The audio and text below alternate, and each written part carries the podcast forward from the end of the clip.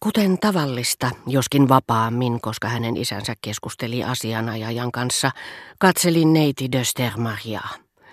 Hänen eleittensä, asentojensa uskalias ja alati kaunis omaperäisyys, esimerkiksi kun hän molempia kyynärpäitään pöytään nojaten kohotti lasinsa olkansa korkeudelle, niin kuin myös nopeasti ehtyvän katseen kuivuus, syvälle juurtunut peritty kovuus, jonka helposti erotti hänen äänensä perukoilta persoonallisen korostuksen alta ja joka oli hätkähdyttänyt isoäitiäni, eräänlainen atavistinen väkä, johon hän juuttui kohta kun oli katseella tai äänensävyllä ilmaisut omat ajatuksensa.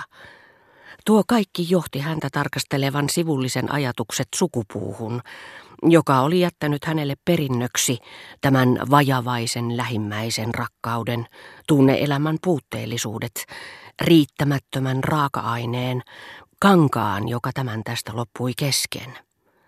Mutta tietyistä katseista, jotka vilahtivat hänen silmäteriensä niin nopeasti kivettyvällä pohjalla, joissa tunsi tuon suorastaan nöyrän sulon, millä ylivoimainen mieltymys aistinautintoihin leimaa naisista ylpeimmän, joka ei kohta enää muita arvoja tunnustakaan, kuin sen, minkä hänen silmissään saa kuka tahansa, kuka ikinä pystyy niitä hänelle antamaan. Olipa sitten kysymyksessä näyttelijä tai nuoralla tanssia, jollaisen takia hän ehkä vielä jonakin päivänä hylkää aviomiehensä.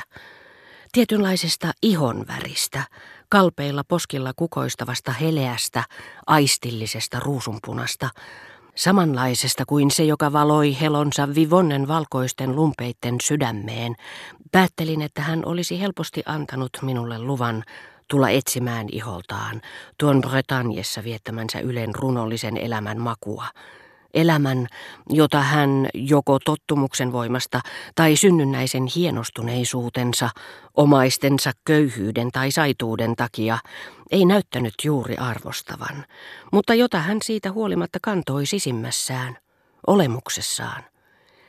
Siinä vaivaisessa tahdon määrässä, mikä hänelle oli perinnöksi annettu ja mistä hänen ilmeeseensä tuli jotakin raukkamaista, ei luultavasti olisi ollut riittävästi voimia vastarintaan.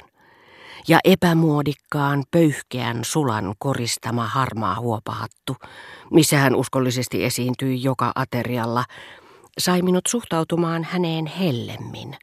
Ei siksi, että se sopi hänen hopean ja ruusunhohtoiseen hipiäänsä, vaan koska se sai minut olettamaan, että hän oli köyhä, mikä lähensi meitä. Hänet pakotti sovinnaiseen asenteeseen isän läsnäolo, mutta hän sovelsi näkemiensä ihmisten huomiointiin ja luokitteluun jo muitakin periaatteita kuin isänsä, joten saattaa olla, että hän minussakin näki vähäpätöisen yhteiskunnallisen aseman sijasta sukupuolen ja iän. Jos herra de Stermaria olisi joskus voinut lähteä vierailulle ilman tytärtään, ja ennen kaikkea jos rouva de Villeparisi tulemalla istumaan pöytäämme olisi antanut meistä kuvan, joka olisi rohkaissut minua lähestymään häntä, me olisimme ehkä voineet vaihtaa muutaman sanan, sopia tapaamisesta, tutustua toisiimme paremmin. Ja jossakin kuussa jolloin hän olisi jäänyt yksin, ilman vanhempiaan romanttiseen linnaansa, me olisimme ehkä voineet käyskennellä keskenämme illan hämärässä, missä tavallista herkemmin hohtaisivat tummuneitten vesien yllä kalpean punervat kanervat aaltojen loiskeen lyömien tammien katveessa. Ja yhdessä me olisimme tutkineet tuon saaren, joka väikkyi mielessäni niin viehättävänä, koska se oli sulkenut syliinsä neiti de Stermariaan jokapäiväisen elämän, ja koska se lepäsi hänen silmiensä muistissa. Sillä minusta tuntui kuin olisin todella omistanut hänet vain siellä, kunhan olisin kulkenut läpi seutujen, jotka kietoivat hänet niin moniin muistoihin, huntuun, jonka haluni olisi kernaasti repinyt pois, sekä niihin, jotka luonto ripustaa naisen ja joidenkin miesten välille, samassa tarkoituksessa, missä se kaikkien kohdalla onnistuu sovittamaan suvun jatkamisen heidän itsensä ja suurimmankin nautinnon välille. Ja mitä hyönteisiin tulee, asettamaan mesijuoman eteen siitepölyn, jota niiden on määrä kuljettaa. Jotta heidän siinä petollisessa harhaluulossa, että omistavat hänet siten täydellisemmin, olisi pakko ensin vallata maisemat, joiden keskellä hän elää, ja jotka kiihottavat heidän mielikuvitustaan enemmän kuin aistillinen nautinto, vaikka eivät olisikaan pystyneet vetämään heitä puoleensa ilman sen apua. Mutta minun oli käännettävä katseeni neiti de Stermariasta, sillä tultuaan ilmeisesti siihen tulokseen, että tärkeään henkilöön tutustuminen oli merkillinen, lyhyt ja itseriittoinen akti, joka ei kaiken käsittämänsä hyödyn kehittämiseen tarvitse muuta kuin kädenpuristuksen ja tutkivan katseen, ilman välitöntä keskustelua tai myöhempää kanssakäymistä, hänen isänsä oli jo hyvästellyt asianajajan ja palasi istumaan häntä vastapäätä, käsiään hieroskellen, kuin ainakin mies, joka juuri on tehnyt hyvät kaupat.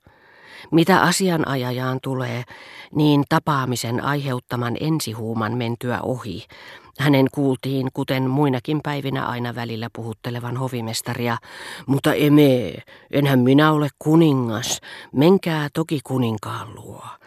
Tarjoilija, Herkullisen näköisiä nuo pienet taimenet. Mepä pyydämmekin niitä emeiltä. Eme, tuo pikkukala, mitä teillä on tuolla, ei näytä yhtään hullummalta. Te voitte tuoda niitä meille heti emee ja runsaasti.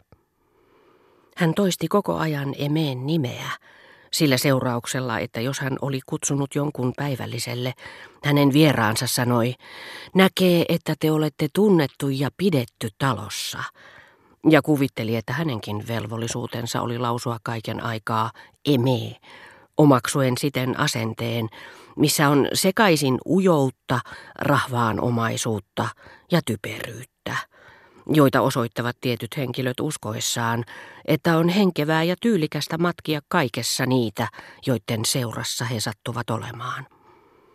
Asianajaja toisti nimeä kaiken aikaa, mutta säesti sitä hymyllä, sillä hän halusi korostaa hyviä suhteitaan hovimestariin ja samalla omaa ylemmyyttään tähän verrattuna.